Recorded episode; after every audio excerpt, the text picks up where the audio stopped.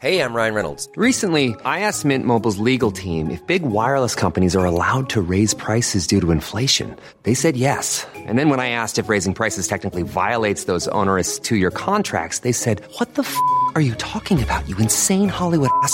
So to recap, we're cutting the price of Mint Unlimited from $30 a month to just $15 a month. Give it a try at mintmobile.com slash switch. $45 upfront for three months plus taxes and fees. Promo rate for new customers for limited time. Unlimited more than 40 gigabytes per month. Slows. Full terms at mintmobile.com.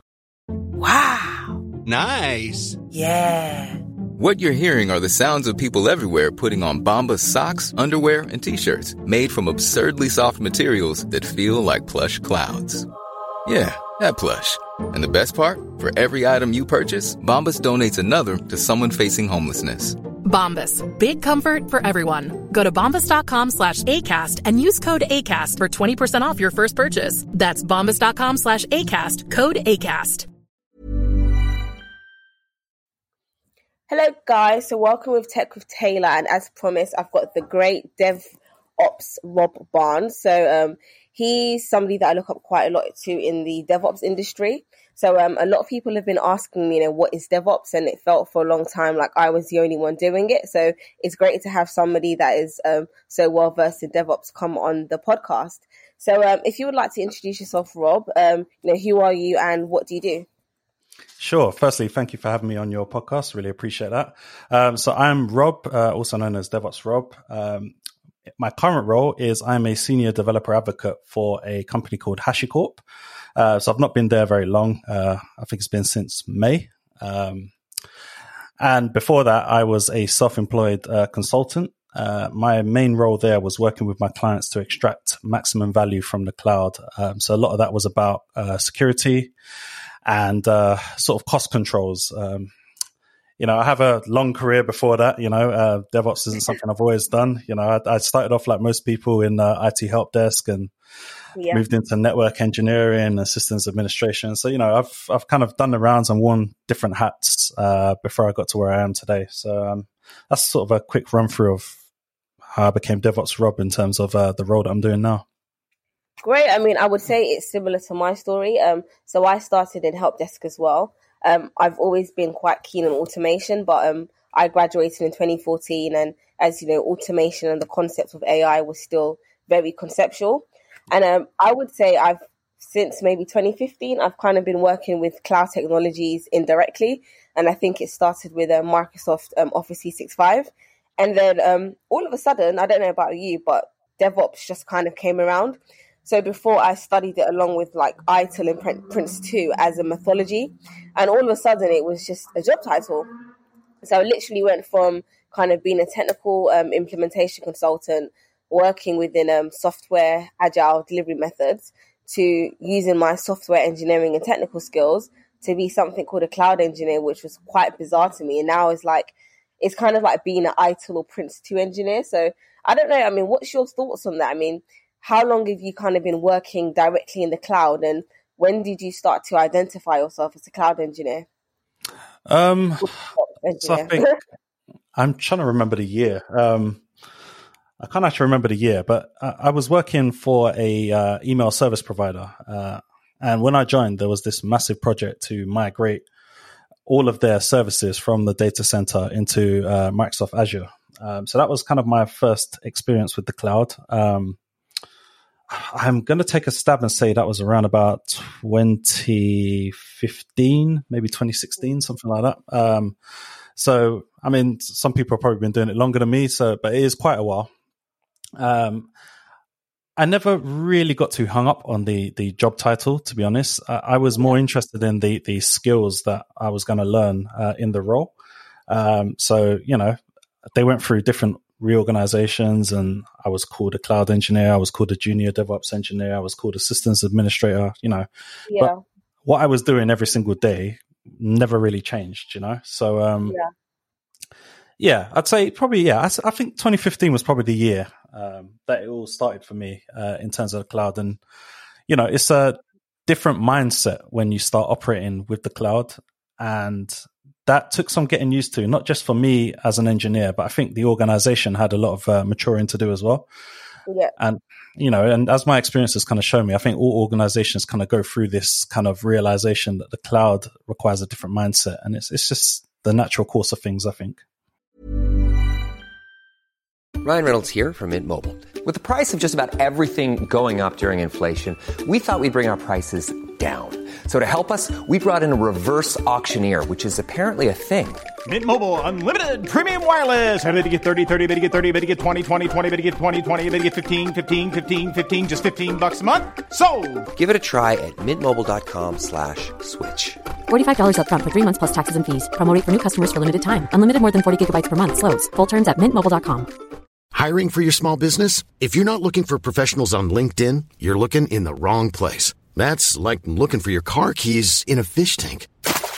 LinkedIn helps you hire professionals you can't find anywhere else, even those who aren't actively searching for a new job but might be open to the perfect role. In a given month, over 70% of LinkedIn users don't even visit other leading job sites. So start looking in the right place. With LinkedIn, you can hire professionals like a professional. Post your free job on linkedin.com slash people today. Even on a budget, quality is non-negotiable. That's why Quince is the place to score high-end essentials at 50 to 80% less than similar brands. Get your hands on buttery soft cashmere sweaters from just 60 bucks, Italian leather jackets, and so much more.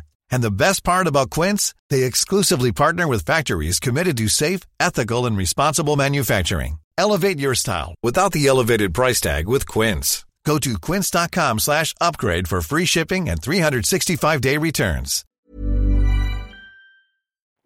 Yeah, definitely. Um, so it's it's kind of weird because I would say before COVID, I was working as a cloud engineer, but more on the consultancy side. So still kind of having to use um, PowerShell, Bash scripting, and Linux stuff, but also kind of consulting um, different businesses on you know what the cloud is and how to get into it. And you'll be really surprised the amount of kind of big organizations, especially like banking sector, finance, and NHS, that use quite a lot of legacy systems that don't actually know what the cloud is and how it can utilize their business. So, um, from your kind of like technical point of view, would you say that you've been involved in quite a lot of migration projects, or most of the clients that you've worked with are quite quite well versed in the cloud and know what they want? Oh no no. Um, it's been a lot of a lot of migration projects. Not here's the thing. What what what happens with a lot of clients is they they think they have the expertise and the experience to take services from on prem to the cloud and implement Yeah. some kind of cloud strategy, right? Um, but the fact of the matter is, unless you have people in there that have experience who have uh, made mistakes and failed, um, Yeah. you're, prob- you're probably going to fall into some common pitholes as well. Doesn't matter how much you read about other people's stories and so on and so forth. Each migration project is different. Um, so pretty much the point where I'm brought in is when people have tried something, it hasn't gone well, and they need to fix it, and they realize they need help. And normally they'll they'll give me a call, and that's where I'll come in and sort of ascertain exactly what's gone wrong. And a big part of it, other than helping them fix the issue, is an education piece because Yeah, you know, as a consultant, you, you, you come in and try and help organizations uh, move forward, but you don't want it to be a situation whereby you, you leave them and then they're kind of stuck uh, or they go backwards, you know? So, um, yeah. education is it's a big piece of it, I think. Yeah, I mean, I definitely would agree. I would say, like, in most of my roles as well, it's also kind of like hosting workshops and also um, not just allowing them to want to move from the cloud because it sounds cool and shiny, but also kind of going through different levels of cost um, effective ways to, most importantly, help them save money because I think that's what most companies are kind of seeing the benefits. So, you know, like in regards to benefits, what would you say are the main benefits of um, DevOps? Uh, well, f- well, firstly, it's, it's- I think we should probably just define what DevOps is, right? Um, Please, so yeah. I'll, I'll, put, I'll put a disclaimer out there. I'm I'm not the authority on on what DevOps is. Uh, you know, what I say doesn't go. It's just kind of the way I see things, right? I, I also have the belief that if you ask ten people what DevOps is, you're going to get ten different answers, right? And that's okay. Yeah. But to me, I think it's kind of a, a set of uh, principles uh, that make a culture. And we're talking about uh, collaboration between different teams. So typically people will say developers and operations, but it actually goes far beyond that. You know, uh, we're Yeah. talking about security teams. We're talking about pretty much any stakeholder. So if you have a audit audit and compliance department and they have a need to get some logs or metrics out of the application, they need to be involved in a conversation from the start. They need to be part of that feedback cycle, you know? So, um, yeah. You know, DevOps is, is a number of different things that makes a collaborative, uh, software development lifecycle. And it's all about sort of, uh, fast feedback. Uh, you can push out a lot of releases and automation is an enabler of these things here. Yeah. So I think I find it odd. And even though I've I've held this job title multiple times of a DevOps engineer, I find it weird that's that's actually a job. Um, because, that, you know, yeah. some of the things that we do as DevOps engineers, it, it, just feeds into creating a DevOps culture. It doesn't make us DevOps engineers. I don't actually know how to engineer DevOps. I don't think that's a thing, you know. Uh, but, yeah, yeah, it's it's so crazy you said that because um I've noticed that even through the application process. So before um, going through like being a help desk engineer to um, service delivery manager to implementation, software engineering, blah blah blah. I actually was kind of like a contractor, so I had very limited company and stuff. And I would say on the side that tech is probably the only industry where you can job hop every three to six months and it wouldn't be looked down upon. But Absolutely. what I did notice about um, DevOps is that I can go to one company and be a cloud engineer, and I could apply for another job, regardless of whether it be perm, and it's totally different. So I've applied for jobs and felt blindsided because maybe I want to be a cloud engineer, but then I've applied for the job, got the interview, and I've noticed that it's kind of more like software engineer and Python related. And I'm like, yeah. okay, well, this is kind of like a senior software engineer role. And then you go for another role, and they're like, okay, site reliability engineering, which is kind of more um, consultative with some technical best practices involved. So I've even noticed that, you know, that like you said, in every different company, they take the DevOps culture and the job title very differently. So um, I would always advise kind of people to focus on what the job spec actually says and not the title. I mean, from that or saying that, would you say you're more of a consultant or would you say you like happen to masterly balance being very technical and being a consultant in your day role? Like, what's the percentage split? Um, so I'll answer that question, but I just want to go back to something you said as well uh, about yeah. when you're applying for roles. So, yes, very important to look at the job spec, but I think equally when you're going through the the process with an organization, yeah, as much as they're interviewing you, you should be interviewing them, right? So you need to kind of qualify the things that they're saying on the job spec are in fact what they're looking for in this role, uh, because a lot of the time the job specs are written by people who are not the hiring managers. Um, so they don't really understand what the output is they need from this. Uh, I hate referring to people as resources, but this resource, yeah. right? This human resource. Um, so you, you just kind of have to understand that things can fall down based on that. And if yeah. you go through the process and you can pick these things up through conversations in an interview, um, you also have to decide, are they a good fit for you? As well as they're mm-hmm. deciding, are you a good fit for us? So, you know, that's part of it. Um, but yeah, I mean, in terms of uh, what I am and uh, in terms of balance, so I'd say I'm I am quite I am a consultant, but I am quite technical and hands on as well. Um, yeah. You know, uh, like you, I was uh, a contractor. I had my own limited company. Some engagements were bigger than others, where I could subcontract and you know bring in more resources. So um, with that, you you kind of have to wear a few different hats, and yeah there are definitely far more technical people than me out there. You know, I am by no means the smartest person in the room, and I'm completely fine with that. Uh, yeah. But yeah, I, I, don't shy away from the, the technical side of things. But for me, I like to build the big picture and then slowly step down into the detail before we get to the weeds. And that way, yeah. I, I can kind of ensure that everyone's on, on the same page. So a lot of people will kind of think, yeah, I, I'm just a consultant. Not that that's really a, a bad thing, but um, yeah it's, it's a process, you know, it's a process, a journey. Yeah. So, how much of your job day to day involves, um, you know, coding in PowerShell Linux and scripting and stuff? Because I would say for me, it like you said, it depends on the the company. But I've noticed that sometimes, like you said, because it's a process, we probably don't really get to coding until maybe it's mostly either coding in the beginning of the pro- of the project um, the software engineer team handles it, or I'm just kind of there to double check over everything. But there's a lot of people that want to get in DevOps and they see these big words like Linux and Bash and scripting and think, am I just going to be on the laptop all day doing that? So, what would your um, kind of opinion be on that? Well, right now, um, things are a lot different. Uh, it's very different for me at the moment. It's not like it was uh, maybe two, three years ago. Um, at the moment, I spend a lot of time doing workshops and building demos and tutorials and, you know, appearing yeah. on shows like this, like podcasts and so on and so forth. So I'd say probably my split is probably 50 50 at the moment. Um, okay. I think before that, as a, as a consultant, I actually would argue that it was probably 60 40.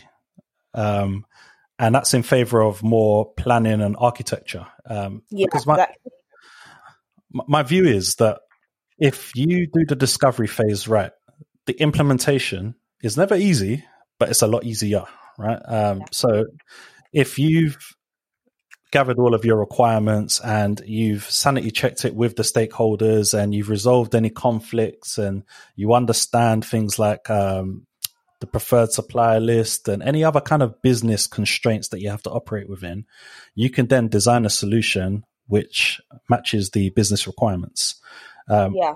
Once you have that all architected out, and there's so many different ways of, of architecture and so many different views when it comes to architecture, the actual implementation, basically, your your documents you translate that into code or you translate that into processes and you know not everything has to be automated something should be manual um, yeah. So, so, these are like some of the decisions that you have to make, and I think there there needs to be a lot more upfront investment in this discovery phase uh, in order to have a good implementation.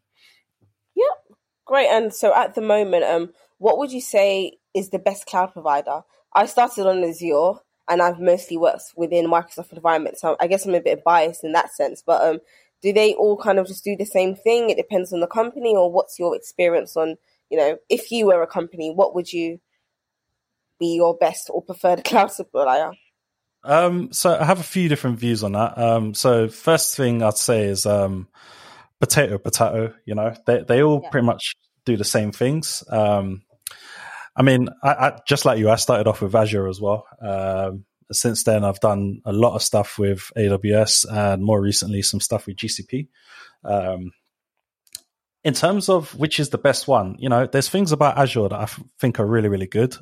Uh, but there's also some things about it that really annoy me. Um, it's the same with with AWS. Um, the things that annoy me about Azure are really good in AWS, you know, but there are some things in AWS that you know I just can't fathom it, how what, yeah. how things are implemented like that, you know. So um, so there's that, and and same with GCP. That's probably the least mature one. So uh, you, you kind of have to understand. But I think the key thing is um, when you're picking a cloud provider, uh, this is bigger than just a decision. This is your your now your cloud strategy, and some people's cloud strategy can stretch over a twenty year period. So you have to understand that when you're picking a cloud partner, you're, you're picking a business partner, right?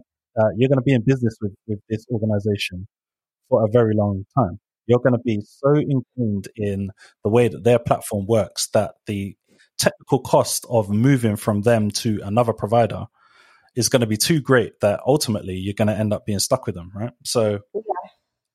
And this is the other thing when I talked about people trying to move to the cloud and then think they have enough know how to do it and then they get stuck is they don't realize the implications of the decisions that they're making. Um, so if you have sort of a cloud strategy up front and you understand why you have this strategy and how your business is going to expand and grow and what you're going to do to try and match your technology suite with that growth, maybe you are going to go to a second cloud provider and implement something multi-cloud if that suits your, your business purposes, right? So yeah, hybrid environment, yeah.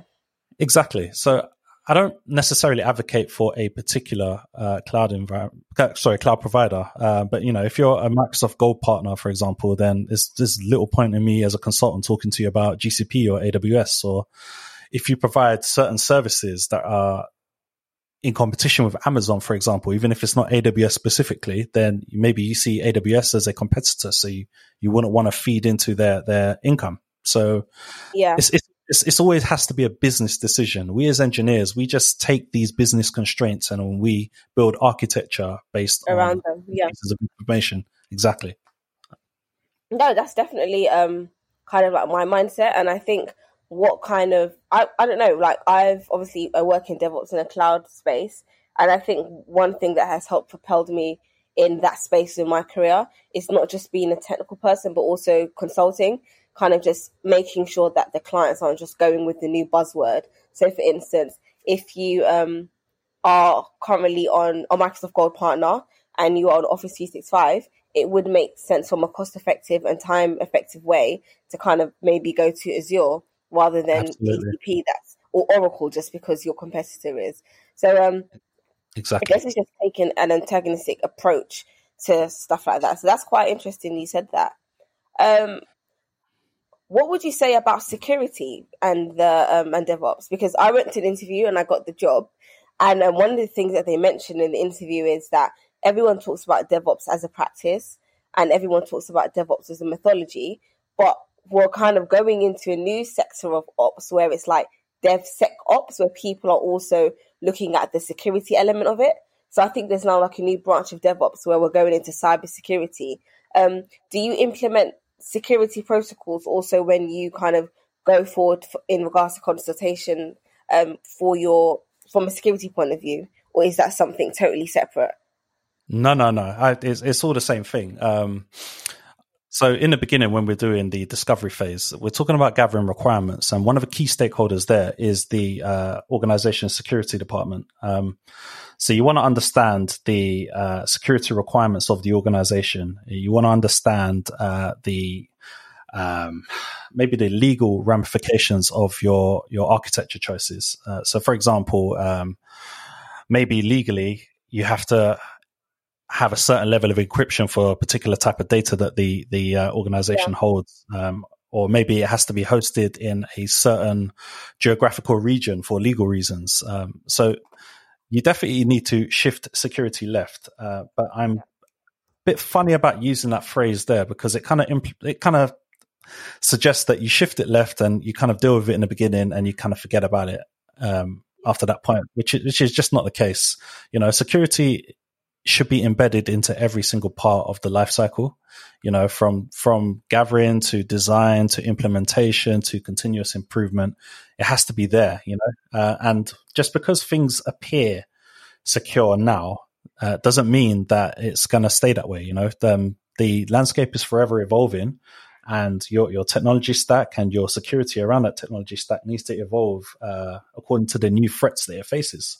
So yeah. um yeah, I think if, if you're if you're not talking about security from the very beginning, uh, I wouldn't necessarily say you're setting yourself up to fail, but you are definitely leaving yourself open because it, the cost of implemented security later is a lot harder uh, than it is if you're thinking about it at least from the very beginning. Yeah, yeah, that's absolutely true. And um, so let's go on to kind of like the current job market in COVID. Um, you mentioned before that you had your own limited company. So um, yeah. don't know if you know, you probably do. I kind of went viral because I had um, two kind of like contracts or jobs going on. Um, as a limited con- um, you did say that you had some contracts where you that were big enough to subcontract. Are you an advocate for kind of working two contracts um, side by side? Uh, it depends. You know, it depends. Uh, so if I'm trying to start up a bigger type of consultancy where I'm looking to employ consultants, then absolutely you want you want to drive in as much business as you can, and yeah. you want to be able to kind of fill those gaps in the market. You know, um, and to me, some some of the bigger contracts I've had, I saw it as an opportunity to to do those things. Uh, but then you just have to question when when you start to look at what you're doing every single day with your time and how long yeah. the days are. You just start to question what is it that you want from life, you know. Um, yeah. So ultimately, it's it's. I mean, I'd love to do that if I if I was partnering up with the right people. I'd love to do that. But me as an individual, um, I don't have everything it takes to do it by myself. You know, and yeah. to be honest there's a lot of things out there that it's hard for someone to achieve by themselves. It's always better to come together with people of different mindsets so you can challenge each other and you can share the load and you know you can help each other yeah. optimize.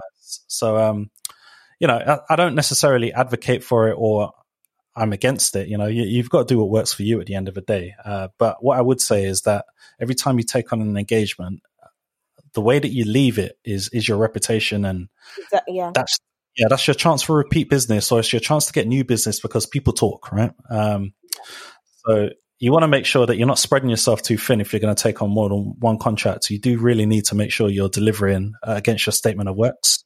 Uh, yeah. And once you do that, then you know t- take on as many as you can comfortably deliver. And for me, uh, I'd say it's one at the moment. Um, things change, uh, but at the moment, I could I could only dedicate myself to one client at a time. Yeah, I think I got away with it in the beginning because there were two different kind of like time zones, and one was a normal kind of nine to five, and the other one was more project based. But um, going on, like you said, unless I want to build a consultancy, um, like you said, it's not just about getting as much money from contracts; it's also about fulfilling the work to a certain standard. So um, it would be nice to earn 10k a day, but I think you know, like you said, it's just about um, saving your reputation, doing the job to the best of your standard. If that exactly. makes sense. Exactly. Right. And um, so are you currently perm at the moment then? I am, yes. So um, so I work for HashiCorp at the moment, um, which is, you know, a, friend of mine actually predicted it would happen because a lot of my engagements were about implementing a security product called Vault, which is made by HashiCorp. Um, I didn't really plan my career that way. It just kind of happened that it's something that a lot of organizations needed, and there's yeah.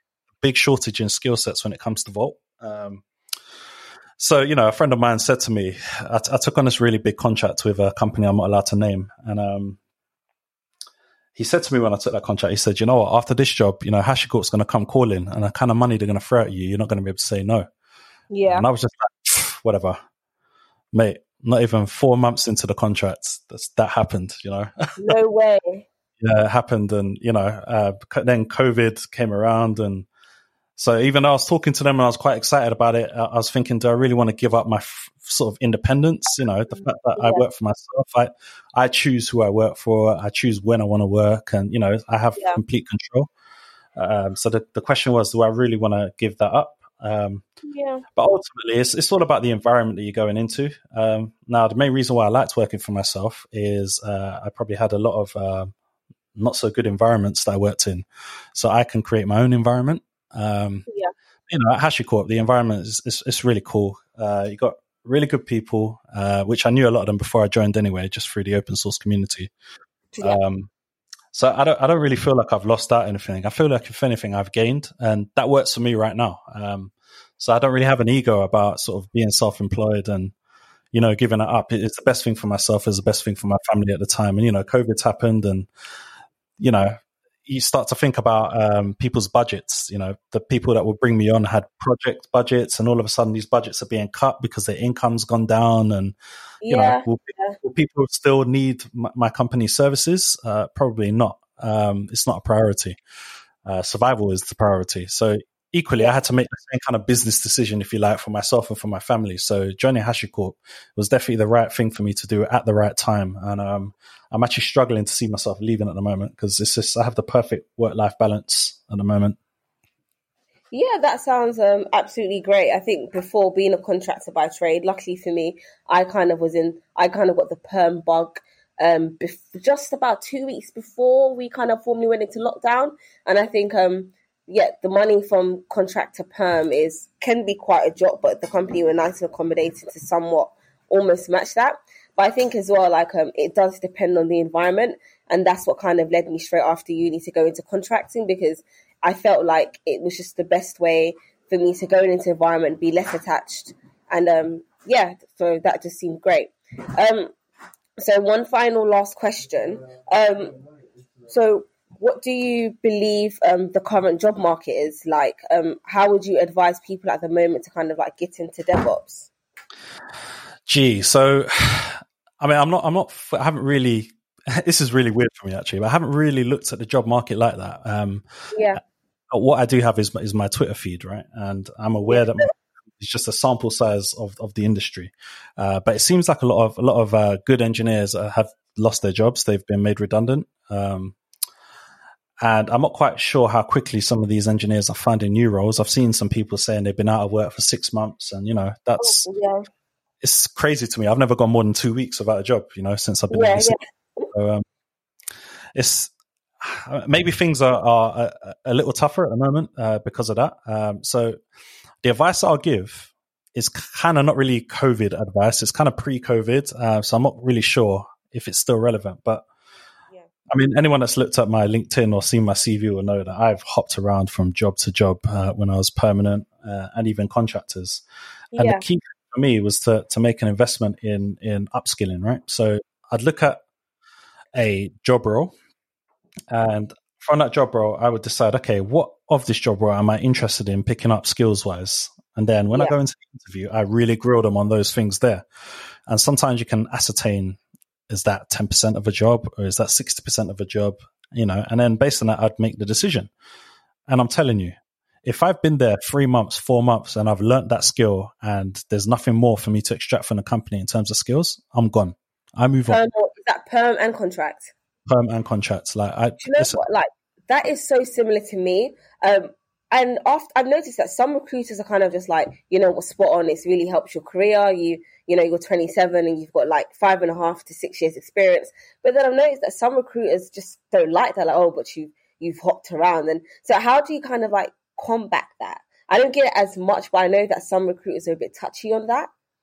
Yeah, I've heard that. I mean, firstly, you know, um, I, I don't really care about the recruiters. You know, that they're, they're kind of a means to an end for us. They kind of connect us with opportunities. Um, So it doesn't really matter what they like at the end of the day. What they what they like more than anything is commission. So I understand that.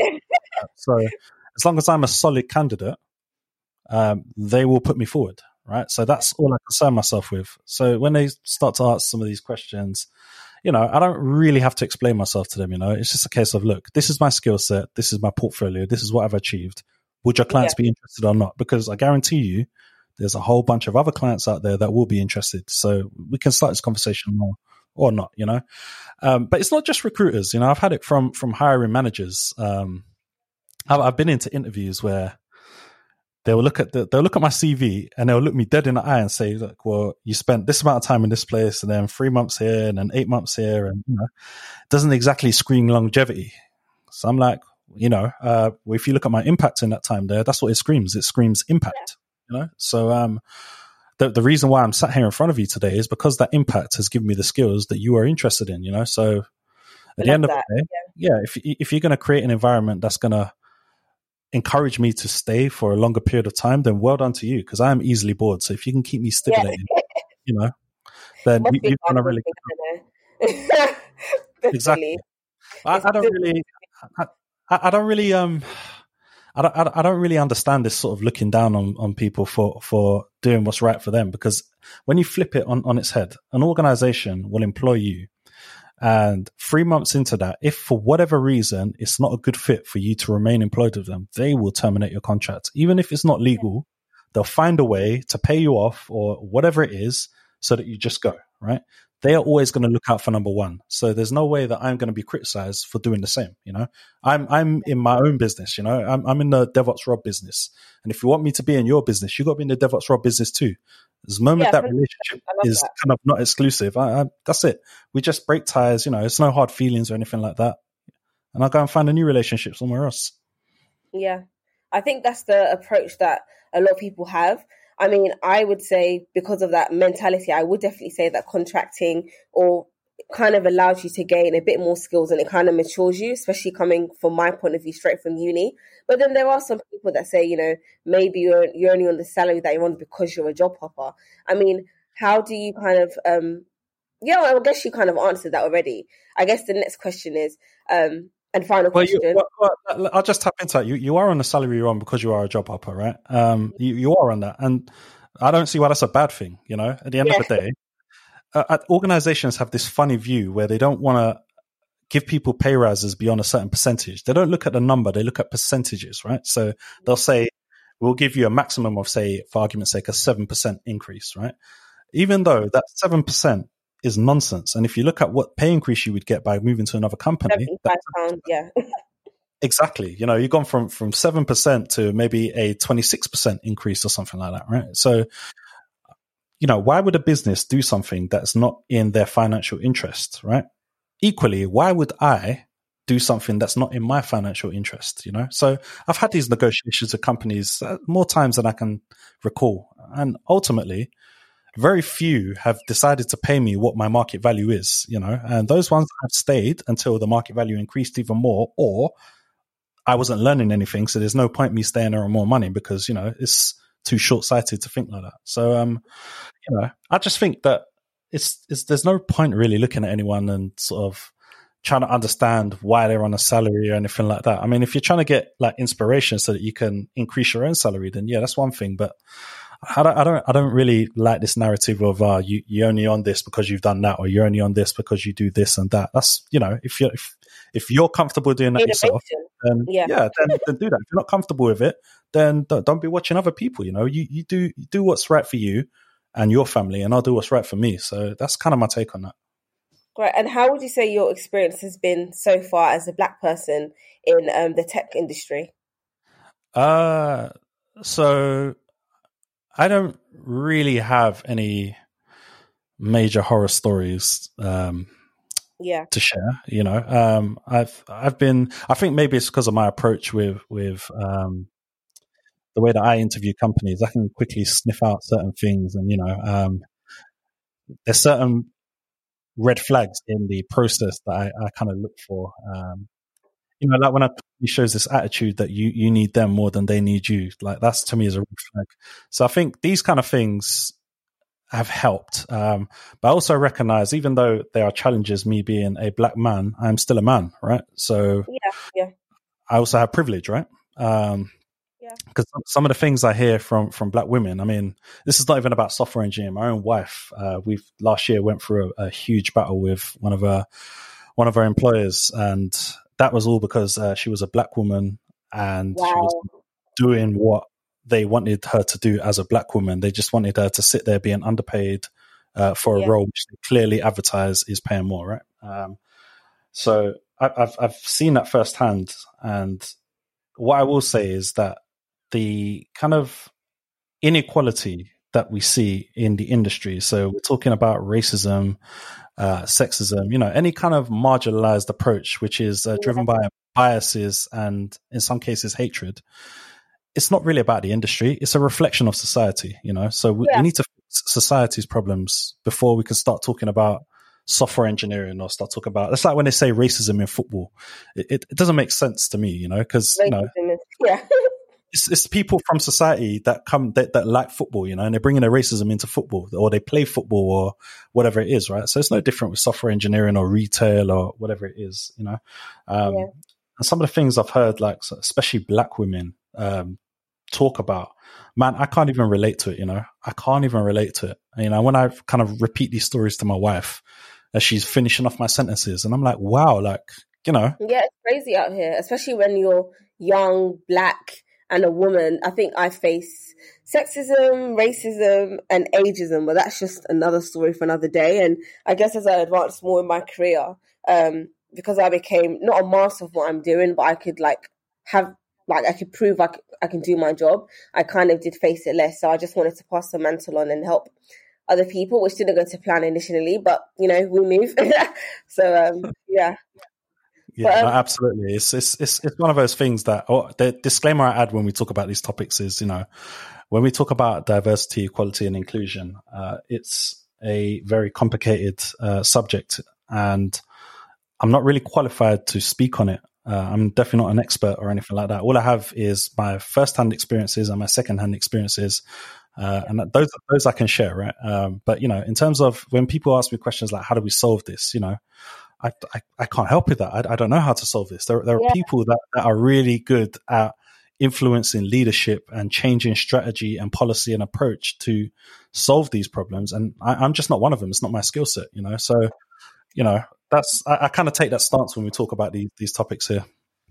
Great. Well, I think that would be all for me. Thank you so much for you know coming on the show. I've been wanting to get you for quite some time, but um, I finally got set up now. So um, if anybody wants to contact you, um, is there any kind of like email address or YouTube or your own podcast link that you'd like to share, or perhaps your LinkedIn?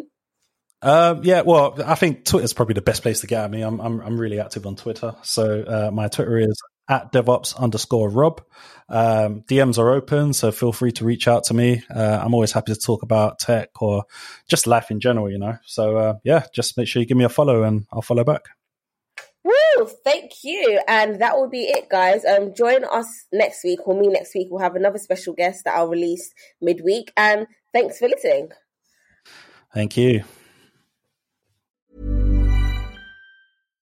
Hi, I'm Daniel, founder of Pretty Litter. Cats and cat owners deserve better than any old fashioned litter. That's why I teamed up with scientists and veterinarians to create Pretty Litter.